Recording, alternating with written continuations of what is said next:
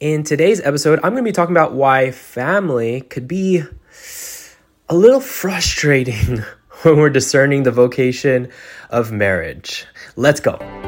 The real question is this: how can you be more intentional in your relationship before the wedding day so you can live out a Christ-centered marriage that doesn't just survive, but thrives? Welcome to the Journey to Marriage show. We are your hosts and relationship coaches, Rafi and Sarah Fialina. We believe that if it takes almost a decade to prepare for the priesthood, then a single course or retreat isn't nearly enough to prepare for a lifelong marriage. We help couples like you enter into your marriage vocation with confidence through developing your relationship. We're glad you're here. Now let's get started. Aloha and welcome to the Journey to Marriage show. This is Rafi, and I hope you guys had a blessed feast of the Immaculate Conception. So great. Yesterday was actually day 3 of our challenge, and in that day we talked about this idea and this big challenge that a lot of dating couples experience. Are their family member, their parents, hearing like their opinions on like, hey, why are you dating this person? Like, you guys are going too fast, or you guys are too young, and they're hearing all these influences and they don't know what to do with them. And if they don't know what to do with them, they might end up even using this information and making it a detriment to their own relationship, creating more conflict, more unneeded stress. Ain't nobody got time for more stress, right? We already have so much stresses in our lives. But this is one of those things, like, this is our loved one. And like, how do we do this? How do we actually have to deal with this? And it's really interesting because this in itself, like, I remember falling into this as well, because Sarah had some family members that weren't very excited when we were dating. And just the fact that they felt like we were going too fast, because I think just like a few months in, I think Sarah decided to talk to some of her family members, and she was mentioning like, yeah, we're thinking about marriage and all these things. Like, what? You guys just been dating for just a few months. Like, what are you doing? Spend some more time together. Their expectations was for us to date for, I think, like another like 2 or 3 years or something. So it was really rough. It was really rough. I mean, at the end of the day, I did it anyways. I proposed to her. But the reason why is because I had to make this realization that although we have family members that we have to honor as what God's commandments share, like, honor thy father and mother. Like, although I'm called to honor them, I'm also not called to obey them. Why? Because when you're at a certain age, when you're an adult, there's a point in your life that you've got to make decisions on your own, regardless of whether or not your parents are going to be offended by it. And it's hard for me to say this because I have kids, and just like knowing like, oh man, like when they are adults, they're going to have that freedom to do whatever.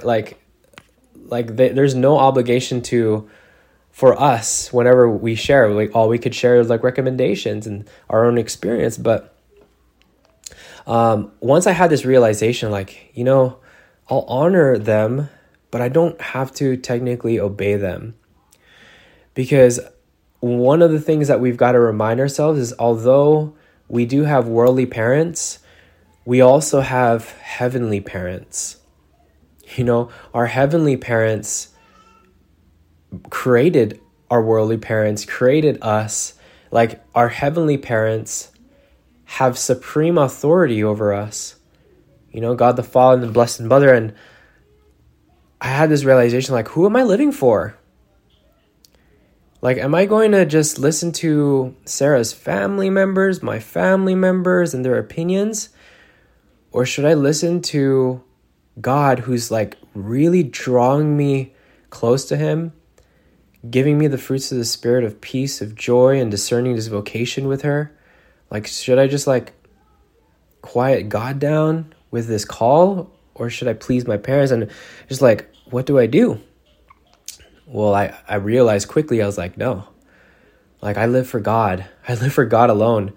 And, you know, I know my old self, my old like worldly self, I would probably just like bow down to my parents and like, okay, like I know God, I know you're calling me to this vocation, but you know, I want to live for my family. I'm just going to break up with her. Like that would be my old self, but like my new self and like really understanding my true identity and that it's rooted in Christ, knew that I had to say yes.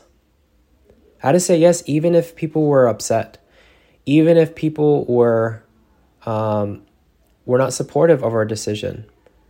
So here's the reality for you. Like if you're frustrated here and you're frustrated that your family members are sharing all these things, I want to share with you and I want to challenge you that the reason why you're frustrated is actually not their fault. The reason why you're frustrated is because you allow them to frustrate you. Because here's the reality. If you decide to go into the next step in marriage with this person that you're dating, it never ends. Like the opinions, the judgments, the things, like you'll hear it left and right. And you can choose to allow it to be like, to get frustrated and allow it to rob your joy. Or you can choose to be charitable, to honor your parents by listening to their opinions and perspectives, but then ultimately choosing what you feel is best for yourself, is best for your relationship, and is most pleasing to God.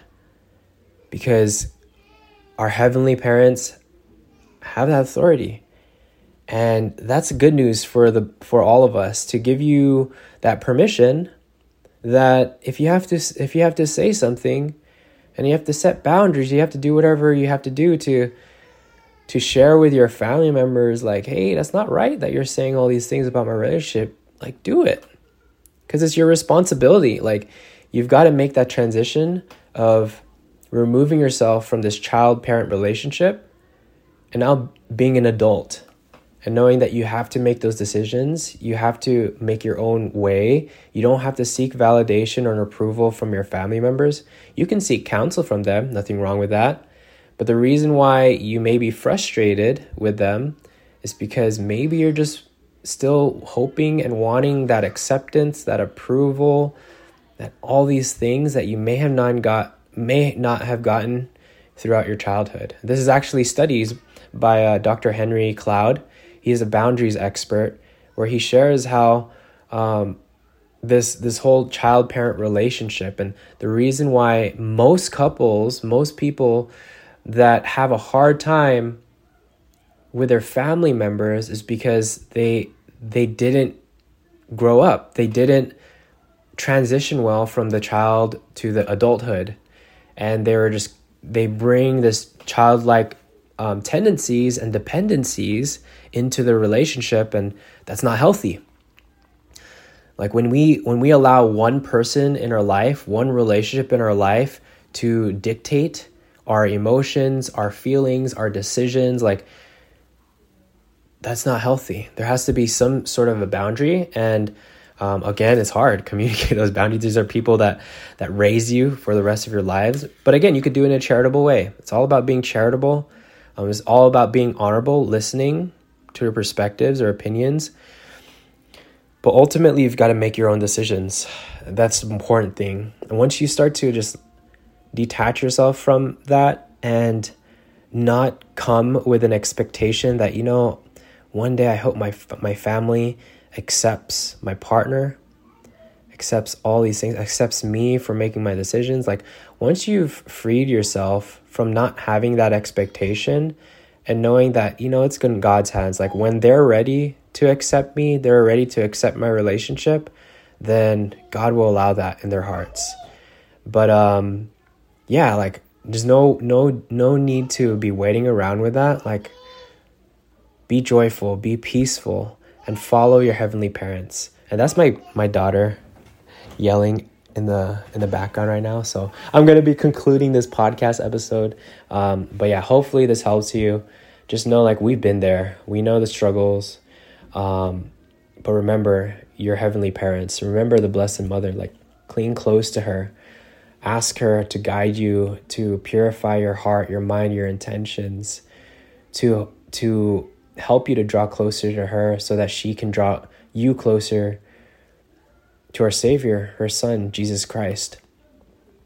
And she will. She will. Stick close to her. Consecrate yourself to Jesus through her, and it'll change your life forever. With that being said, praying for all of you holy couples on your journey to marriage. Take care, and God bless. We hope you enjoyed this episode. If you haven't already, subscribe to our podcast so you can get notifications of future episodes. Secondly, would you mind doing us a huge favor? If you received value from today's episode, please share it with your friends.